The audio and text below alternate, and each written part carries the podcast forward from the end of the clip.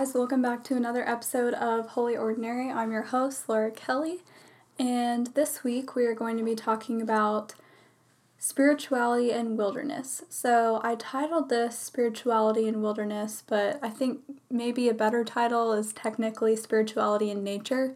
Um, but because of some certain religious overtones that uh, are involved in the word wilderness, I want to title it that because, as I've said before, this is a show about spirituality. So, um, the idea of wilderness sounds a little ominous and it might be making it sound more glorious than what we're actually talking about.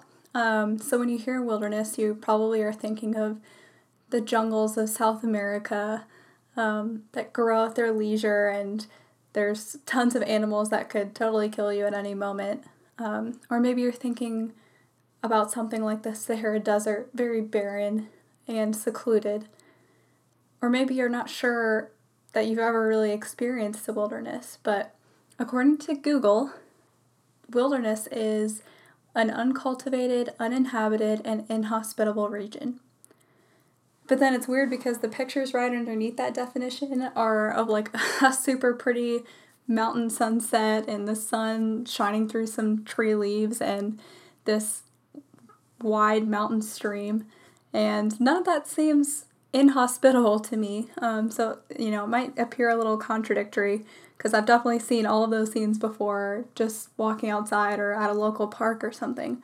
But wilderness specifically uh, runs throughout the story depicted in Scripture.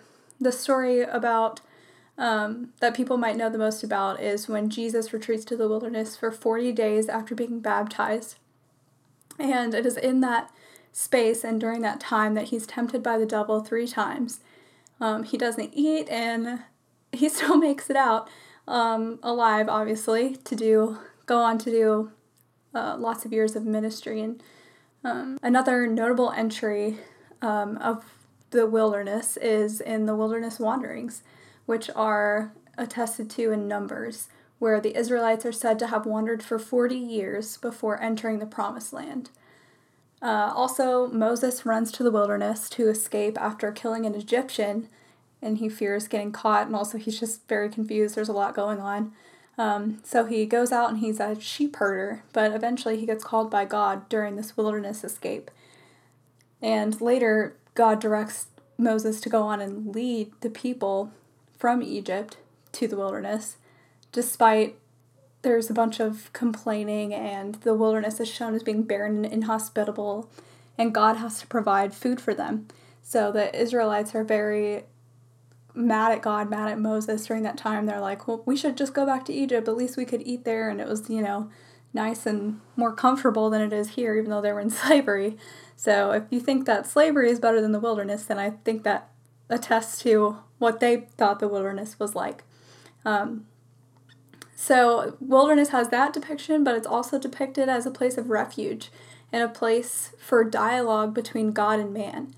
It's a place for hardship and vulnerability, but you know, it can also be seen as a, as a, a helpful escape or a helpful um, place of communication.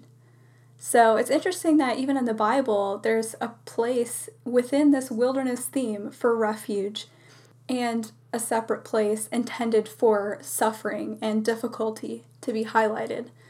It's, it's weird because I, when I think about the ancient world, I think about, yeah, sure, there's cities, but in my mind, it's like everywhere you go, there surely was wilderness. I mean, they didn't have air conditioning or, you know, the, the kind of concrete jungles that we have today. Um, so it seems to me like it wouldn't be that you would have to look very hard to find a place like this, but it's very interesting that they actually, you know, make it very clear that this is a separate space, a space to highlight human vul- vulnerability um, in a midst of time where leprosy and, you know, all these other diseases and hardships and tyrants and different things were constantly going on. It's like as if there wasn't enough human suffering being highlighted already. Um, but this kind of place does exist. Um, this place that highlights both refuge and refinement. But wilderness retreat is not common only to Judeo Christianity, it's prevalent in Buddhism, Um, and in Buddhism, it's seen as the source of and teacher of wisdom. And that's like actually about not just nature, but straight up wilderness. Um, when one Zen master was asked, How do you turn mountains, rivers, and the great earth into the self? He replied, How do you turn the self into mountains, rivers, and the great earth? So while Buddhists would assert that you can grow spiritually anywhere, they see connection to the essence of the earth as key in growing. Another group that I would like to bring attention to is the relationship between Native Americans and the wilderness. So, as I was doing research for this, I saw a bunch of articles that were saying that were pushing for the idea that wilderness is harmful to indigenous peoples. And in my mind, I was like, what are you talking about?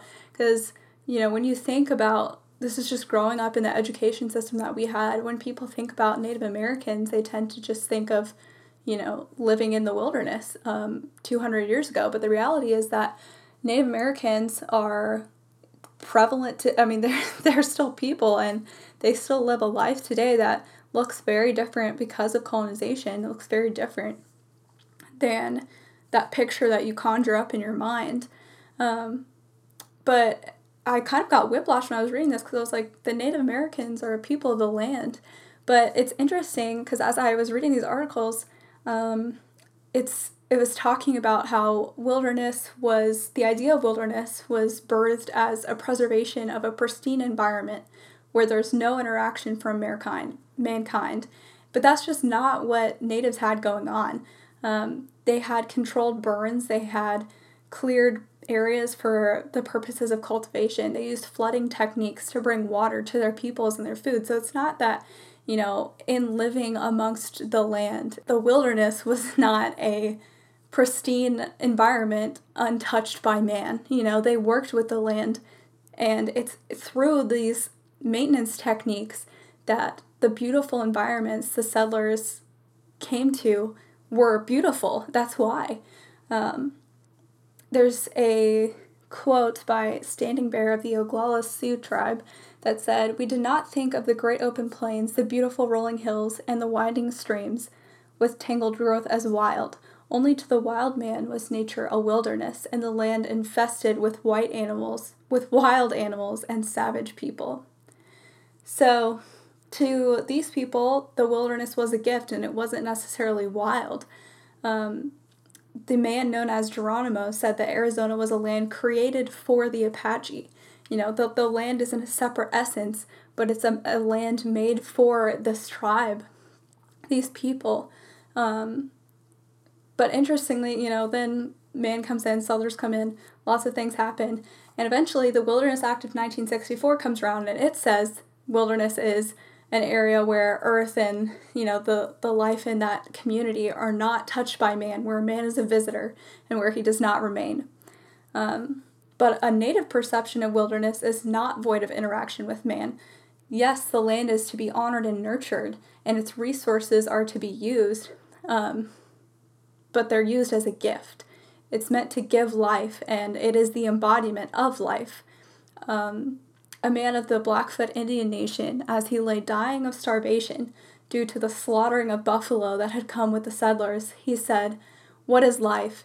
It is the flash of a firefly in the night. It is the breath of a buffalo in the winter time. It is the little shadow which runs across the grass and loses itself in the sunset. And I just I think that's really beautiful and I think that depicts the way that the natives interacted with and continued to interact with the land.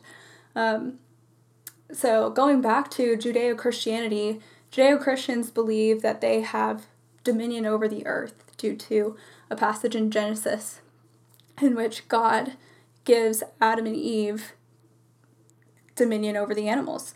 Um, but perhaps this idea formed in Genesis can be informed by this native idea of interaction with wilderness, responsible use, nurturing of the creation, because it teems with embodiment of life.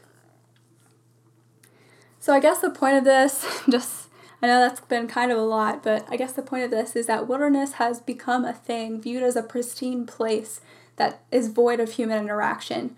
But I think that a better way of viewing wilderness is as seeing a responsibility um, of for humans to interact with this gift that we have, which is the land, and which is all of the life that it contains.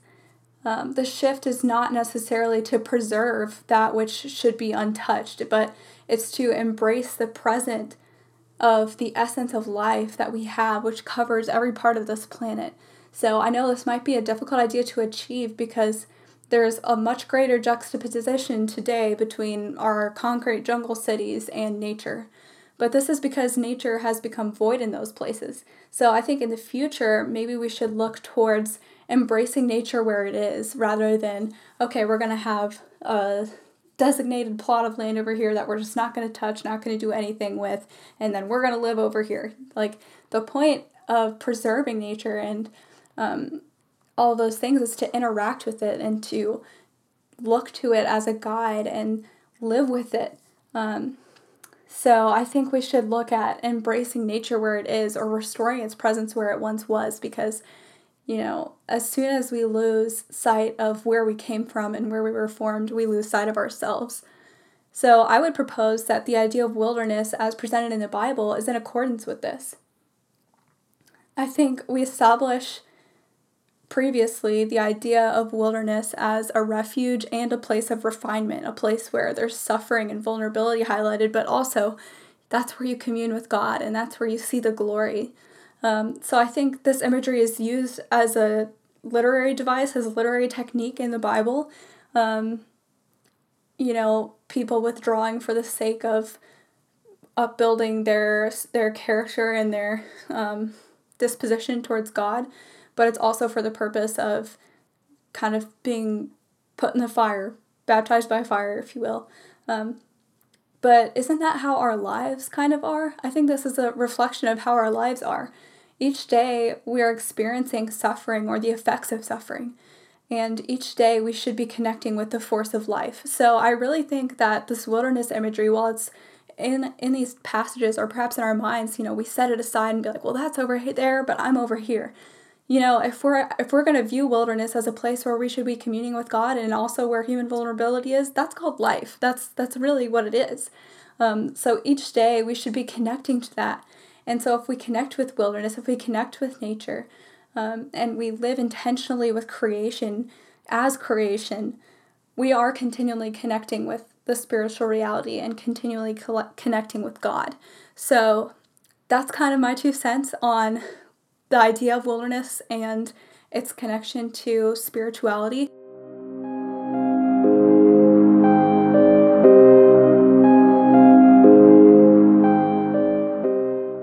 I have with me Dr. Rocky Nation, a professor of biology at Anderson University. And he's the author of a number of works about the connection between nature and spirituality. Um, he teaches specialized classes about this. Um, so, Dr. Nation, I really want to start out by asking you when did your connection between nature and spirituality begin? Well, sure. It's great to be with you, Laura. I've been looking forward to this. I think I've known for a long time that being outdoors was good for me. Um, I grew up in an area where I had access to woods, and I would go for long walks in the woods. Um, sometime around age 10, my older brother took me on a backpacking trip. He was working for a summer camp where he did that. And he took me away for just a night uh, up in Pisgah National Forest in North Carolina, and I, I just felt a little bit of a connection with with the woods and, and being outdoors. Um, fast forward to college, I was getting my first taste of rigorous academics, and I was under you know some stress and new situations, and I just remember really feeling the need to get away. And I would find myself in the library, staring out the window, looking at the woods. Um, there was a place on the third floor of the library where I could see out to the mountains and actually see Table Rock and up into North Carolina and just feeling a strong need to get out there and that everything would be okay if I could just get out there and that continued to play an important role throughout college and then into uh, adulthood. It's just something that I've always sought out whenever I need to to decompress and to get away. Um, I think one of the things that appealed to me in all of that was feeling a connection to something bigger than myself. And I, I know that different people have different definitions of spirituality, and it, it comes with a, a lot of different uh, facets. But that one of the definitions for me is just connection and experience of something bigger than yourself. And I, I felt that when I was outside. So that's been part of the appeal for me over the years. So, um, going along with that, how would you say nature is connected to creating a more healthy spirituality? Well, I think any time you want to connect spiritually, uh, whether it's with you know some entity bigger than yourself or uh, for people of different faith traditions that might be God or the Great Spirit or or whatever, you really have to unclutter your mind and with society what it is today with our access to device screens and constant connection to other people electronically and time demands. It's it's really hard to to get to that point um, with all of the mental clutter that we have. So being able to get outdoors and and get away from all of that i think is is one of the things that makes it most valuable for those reasons do you think it's fair to say that um, the woods, nature, the wilderness can act as kind of a neutral zone to help diversify spirituality or, you know, unite different people of different denominations, different beliefs. Like, how do you see that working out, especially in, you know, the political climate that we have today? Yeah, so I, I think there's a lot of truth in that. If you do any reading of religious traditions and and spiritual traditions different cultures, um, experiencing the, uh, I'm going to call it the great other, um, just for lack of uh, a better term, but it, it seems to be pretty universal uh, when you look at different different cultures and traditions.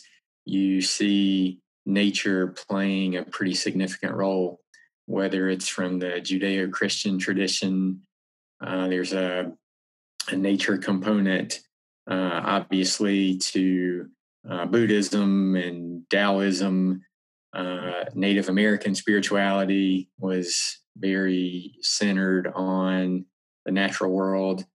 Um, and then even some of the other traditions, Islam, there's a, a an outdoor nature component to it. So it really just seems to be a, a universal thread running through this. Um, I, I, try to stay away from cliches and uh, common metaphors, but it, it's a, a common thread running through this tapestry of spiritual experience from many different faiths and cultures.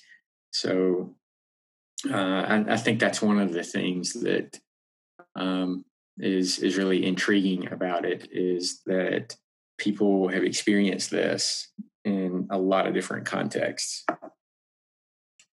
Yeah, I think something we've talked about before is the danger of nature becoming a commodity, especially for people of affluence. Um, you know, the lack of diversity in nature, perhaps that's because of lack of access because of a you know you live in a city or you know lots of people think oh i don't have the right dry fit gear to go out.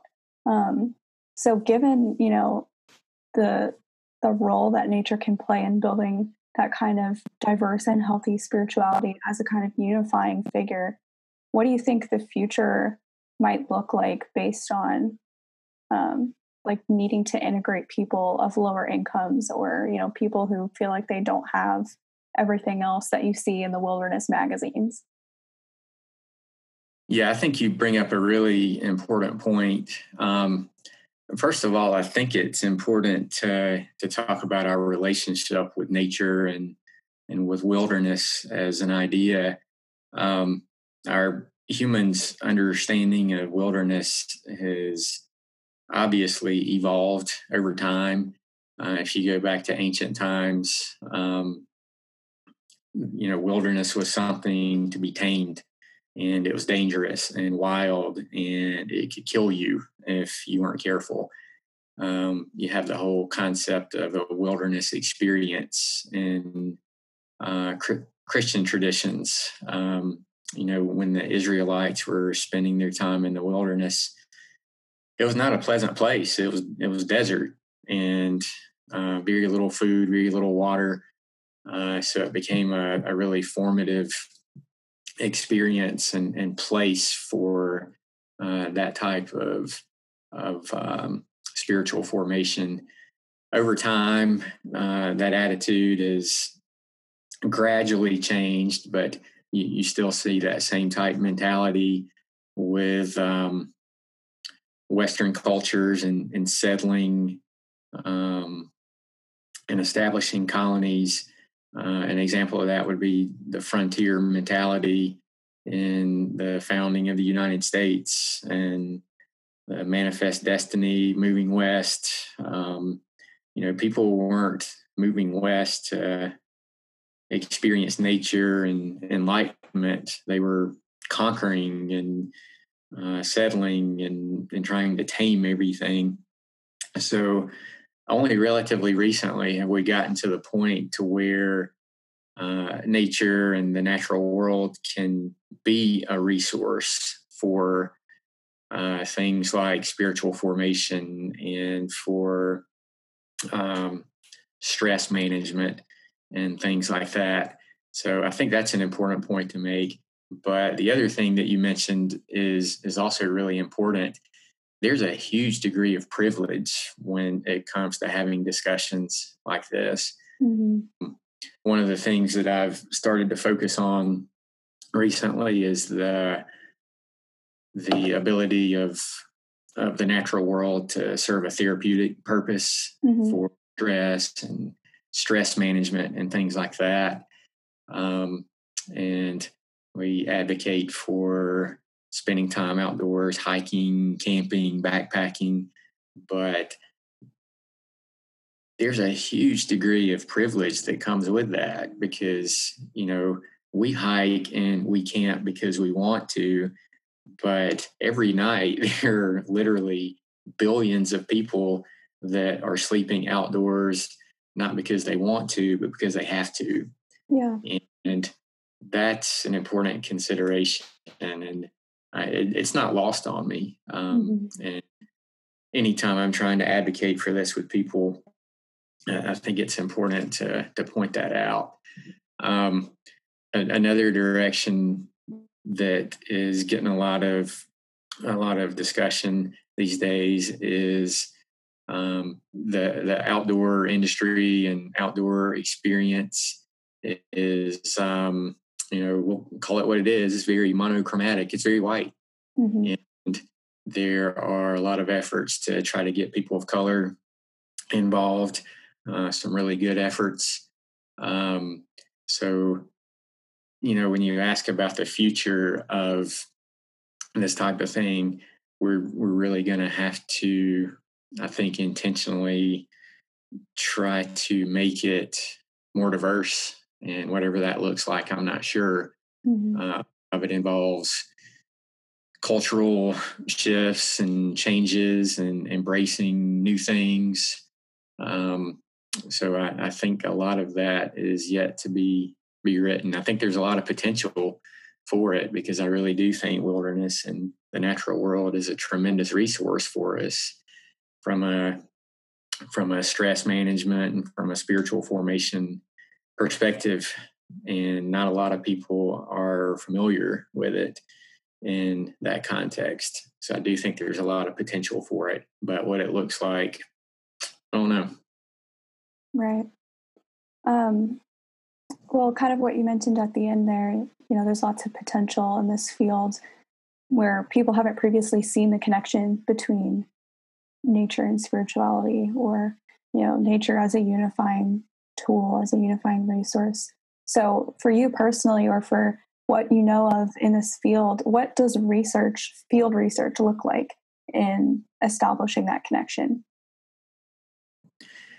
Yeah, so one of the things that some of my students and I've been looking at recently is the role of nature in stress and stress management. So you have this concept of mindfulness, and when you combine principles of mindfulness with outdoor experiences, um, you get this concept of um, it's in in um, in Japan, they've been doing this for hundreds of years, and it has a, a name Shinrin Yoku, which translates as forest bathing, mm-hmm. and it's it's basically just going out and experiencing nature uh, in a mindful way, paying attention, um, and we have been looking at how the human body and specifically indicators of the stress response respond to these experiences. So you can measure things like heart rate and heart rate variability. You can measure blood pressure. We've also looked at uh, other stress markers like the amount of the stress hormone cortisol in saliva uh, we have these devices for measuring brain activity, so we can look at the different uh, types of brain waves going on uh, under certain conditions. So there are a lot of variables that you can measure, and it gives you a way to quantify the experience of, of being outdoors. Um, so we've been able to to demonstrate that it it does affect you physiologically and even just going out for as little as 20 to 30 minutes and getting away from human caused noise and environments uh, as little as 20 to 30 minutes can actually start to have a positive effect on some of those stress markers so that's encouraging and on, on, on one hand, it's great because you can quantify those effects, which I think is important. But I don't want to to miss the proverbial forest for the trees. It, it's all about the experience too, and I th- this is what we call anecdotal evidence. But I know when I go out and spend time outdoors, uh, I come back better and I, I feel better and um, I think both of those approaches are important. One of the things that we're we're going to look at this coming academic year is people's attitudes toward nature and how that might affect some of those stress markers. And it, it's like this: um, you, being outdoors is is good for a lot of people, and and we can quantify that by taking these measurements. But there are some people who don't have a very good relationship with the outdoors, and they're scared of snakes and bugs and bears and and whatnot.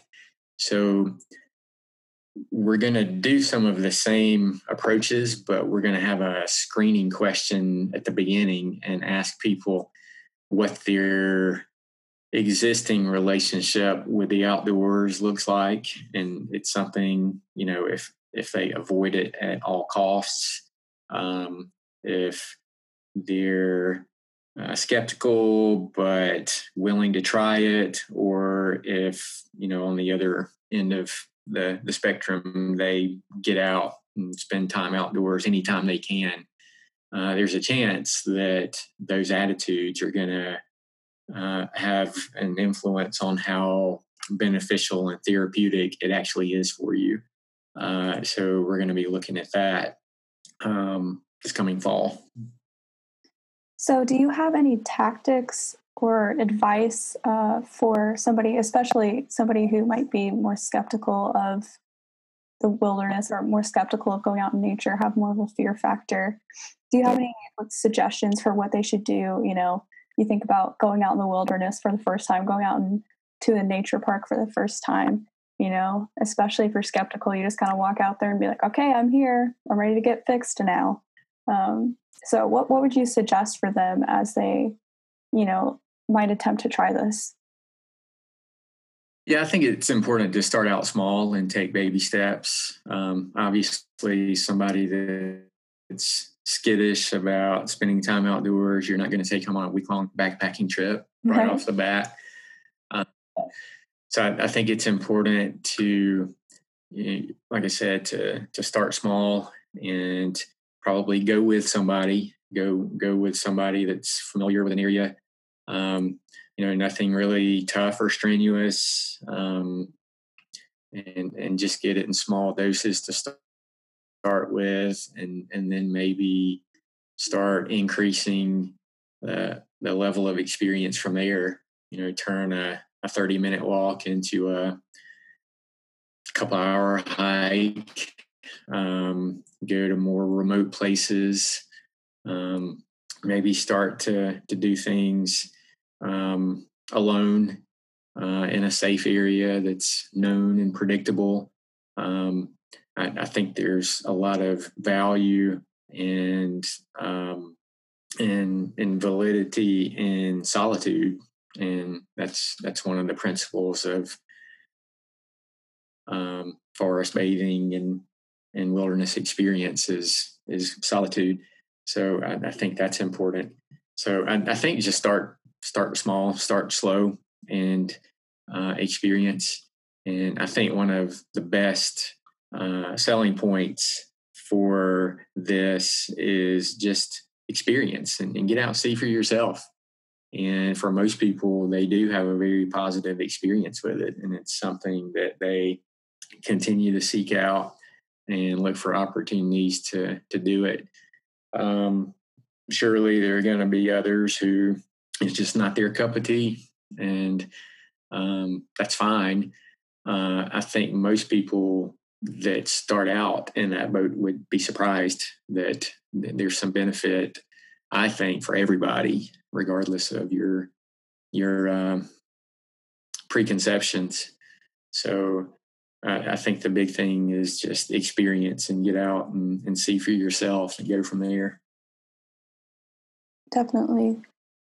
Um, so, kind of shifting gears here, how does an elevated view of nature as revealing a spiritual reality, how does that change the way that we might view nature or the great other or ourselves? Okay, so there are a lot of different reasons for valuing the outdoors. um, you obviously have the anthropocentric approach that everything in nature is there for our benefit, for humans' benefit. Uh, it's there to serve us. Um, you also have the biocentric viewpoint that all of life is special and deserving of value and protection.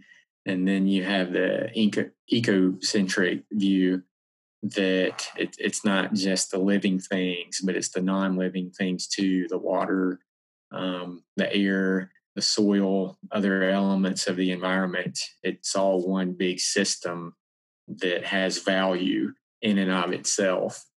Um, and then I also think somehow in there you have this this um, idea that it it it does benefit us in a lot of different ways, uh, physically, materially, but also spiritually. And like I said earlier, I I think that one of the issues we have with spirituality and, and connection with with each other and with um, with the the great other. Uh, I'm going to go ahead and say God. Um, it's the the tra- tradition that uh, I come from, but connecting with with God is sometimes hindered by the things that we have around us, uh, the schedules, the the technology, and it's only when we sort of unplug from those things and get out does our mind really clear and allow us to to have those experiences if that makes sense. Yeah. So it, it plays an important role in um in, in that context. It, it's really hard to have those thoughts and those conversations and those experiences with uh, the mental clutter that we constantly have. Um, noise is a good example. You know, if you're constantly surrounded by traffic noise or music or other things like that, it it just makes it really hard to quiet the mind. So I, I think it plays an important role in that respect. Absolutely.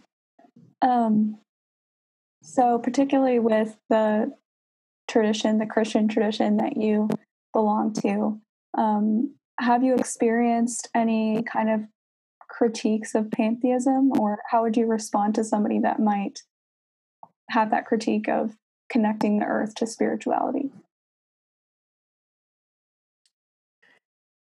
Yeah, so I, I think my early development, uh, my early spiritual development, I'm not sure I would call it fundamentalist, but it was pretty pretty strict and conservative. Um, a great deal of skepticism about um, having discussions about nature and spiritual formation.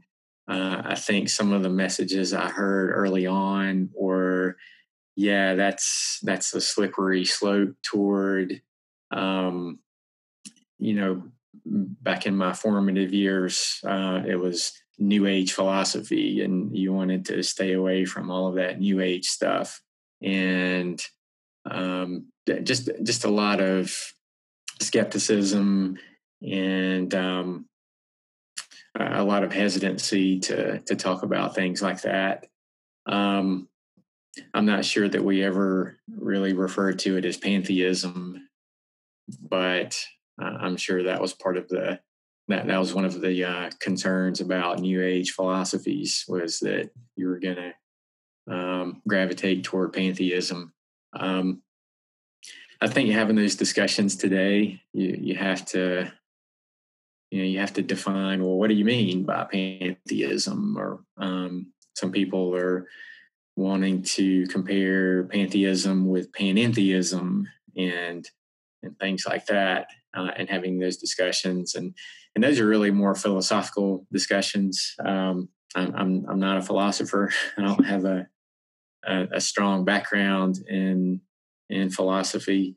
Um, but some of the people i read today um, these things do come up. Um, i think you always have to be careful about you know drawing strict lines and putting people into strict categories and boxes uh, based on the use of terminology. Um, so I, I, think there's some some value in having those discussions and uh, what they look like in other traditions and what they look like in our own traditions. Absolutely. Um, so, where do you see the future of this research going. Obviously, it's kind of a new field connecting nature and spirituality, nature and stress management. Um, so, what what do you think that looks like going forward?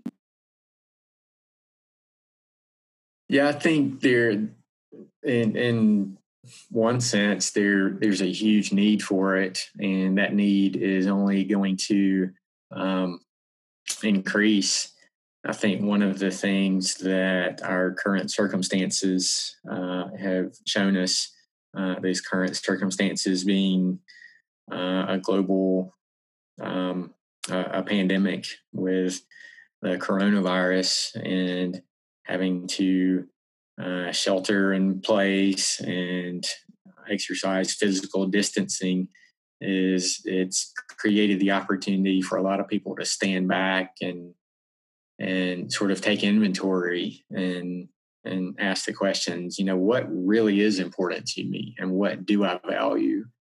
And um, it, it's an opportunity to to to ask those questions. Um, one of the things that i've really depended on these last several weeks is being able to get outdoors even if it's just in my backyard or a walk in the neighborhood, being able to see green and to see flowers and to hear birds.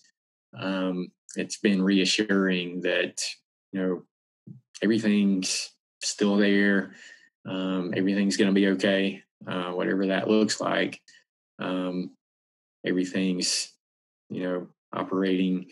Uh, nature's taking care of itself, and um, everything's going to be okay. So it, it's it's been important for me uh, for those reasons, and I think other people are experiencing that too. So I hope if if nothing else, um, it causes people to value natural places, and they're gonna you know, given the opportunity, they're going to advocate for the conservation and protection of natural areas uh, that we need these places. We need these places for therapeutic uh, purposes. We we need them for um, having you know conversations and I don't know what other people's experiences are, but some of the most meaningful conversations I've ever had have been outside with other people uh, around a campfire uh, and those types of situations. So, you know, I I hope we continue to to value the natural world for experiences like that, uh, and it really does serve a, a purpose. Uh, as far as distant future, you know, who knows? Um, it opens up the discussion for a lot of other things um, like sustainability and um, economic development and, and, things like that. I, I think looking big picture, our current rate of consumption and resource use is is not sustainable. And if we keep going at it at this pace, then we're eventually going to use up most of our natural resources. Um, maybe we'll figure out how to start curtailing some of that before it gets really bad. Um, this is surely going to be probably pretty far into the future. So we're not talking about our, our experience. We're talking about our our dis- experiences, um, and who knows what that's going to look like. Um, but still, a tremendous need for it in these conversations. So, as we close, do you have any suggested resources for somebody who's interested in this kind of thing? Yeah, there are a lot of organizations that promote uh, getting getting outdoors. Um, you know, just local things, hiking clubs, outdoor clubs. Um, that's a, a, really good place to to plug in and um, to, to sort of wade in if you're if you're hesitant. Um, there are other um, groups that sort of explore this wilderness spirituality uh, in a little more uh, a little uh, more depth and um, I assume that you know social media can help you find those those types of things. Um, this organization this project that i've started called carolina wilderness renewal that's one of the goals that i have for it is just creating an environment and opportunities to to get outdoors and experience uh, the the therapeutic aspects of of nature but also creating uh, um, an environment to to have discussions with other people and to to hear about others' experiences and and and talk about big picture types of of things and and connect with each other and and you know connect with this this um, idea of experiencing something bigger than ourselves. Um, so there are a lot of opportunities out there. And where can somebody find your project or any of your other works that you've put out over the years? Sure. Thanks for the opportunity for the shameless self promotion. so I have a website and it's just Carolina Wilderness Renewal.org. And um, of course, I have a, a, Facebook and Instagram and Twitter presence, and, and all of the links can be found through that website. Um, also, contact information uh, one of the things that I've started to do, uh, I've only done a few, but just half day and full day workshops for people. Primarily, one, one of the, the target audiences is people in helping professions, uh, things like education and healthcare and public service, uh, military, all of those all of those pursuits have some degree of stress. Um, and I, one of my goals is to, you know, all of those professions are really important and they're involved in helping people. And uh, it, it's really a concern of mine that, you know, if, if the helpers can't take care of themselves, then they're not going to be able to to, to help others. And it, it's sort of doing that to, to keep the helpers in the game and being able to do what they do best. And um, I'm, I'm pretty clear that I'm not a therapist and I'm not a counselor. And a lot of people, you know, just need some experiences and, and they need to be able to to get a glimpse and a taste of of nature and how therapeutic that can be. So that's that's the primary goal of this project. Awesome. Well, thank you so much for uh, having this discussion with us this morning, and uh, look forward to hearing more from you.